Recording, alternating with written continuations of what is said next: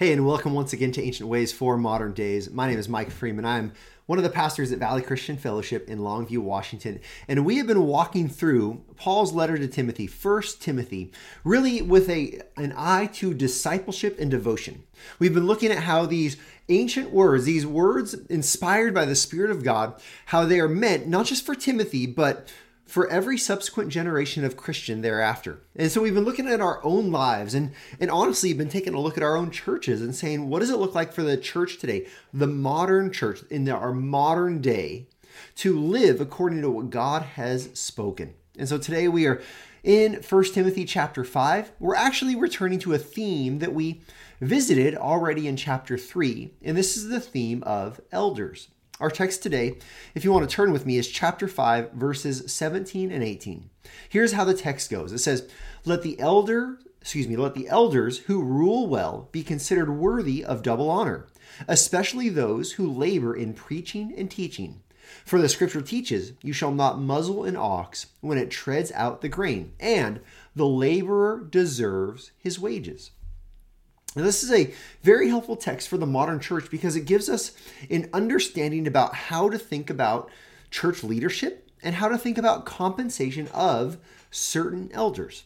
You see, when someone serves as an elder, they serve, and that service, along with it, comes a, a real sense of honor. To be an elder in a church is to be held in high regard as someone who is caring for the church family, someone who is shepherding the church, someone who is oftentimes putting the needs of the church above their own. See, we have to remember over and over again, when the Bible speaks to leadership, it's not talking about the kind of leadership where the leader is at the top of the pyramid and everyone else is holding the leader up by their efforts. Rather, in the church, it's flipped.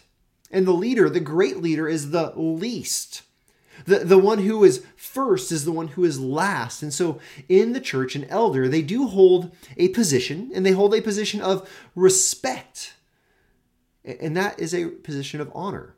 And so when the text says, "Let the elders who rule well be considered worthy of double honor," this is talking about not only the position and the respect that it goes with, but contextually, it's talking about financial compensation.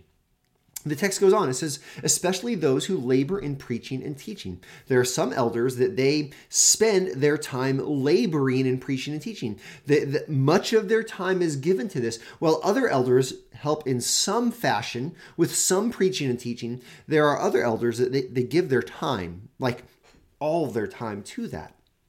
And then it says, "For the scriptures say," quoting Old Testament scriptures, it says, "You shall not muzzle the ox when it treads out the grain." This is a picture of a, a mox, an ox treading out the grain and being able to eat grain as it does the work.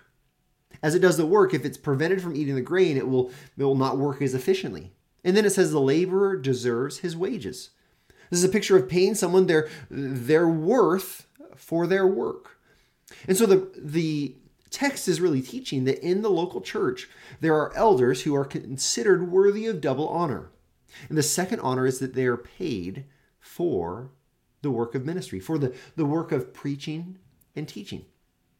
I have the benefit of being part of a church that they compensate me for the work of the ministry. It's a gift to the church that I'm able to give my work, my time to that. And same, it's it's a gift from the church to me that allows me that that ability. Maybe you're part of a church and, and maybe you should have that conversation with your leaders. Are we, are, are we making sure our laborer is receiving his wages? Now, sometimes that doesn't work.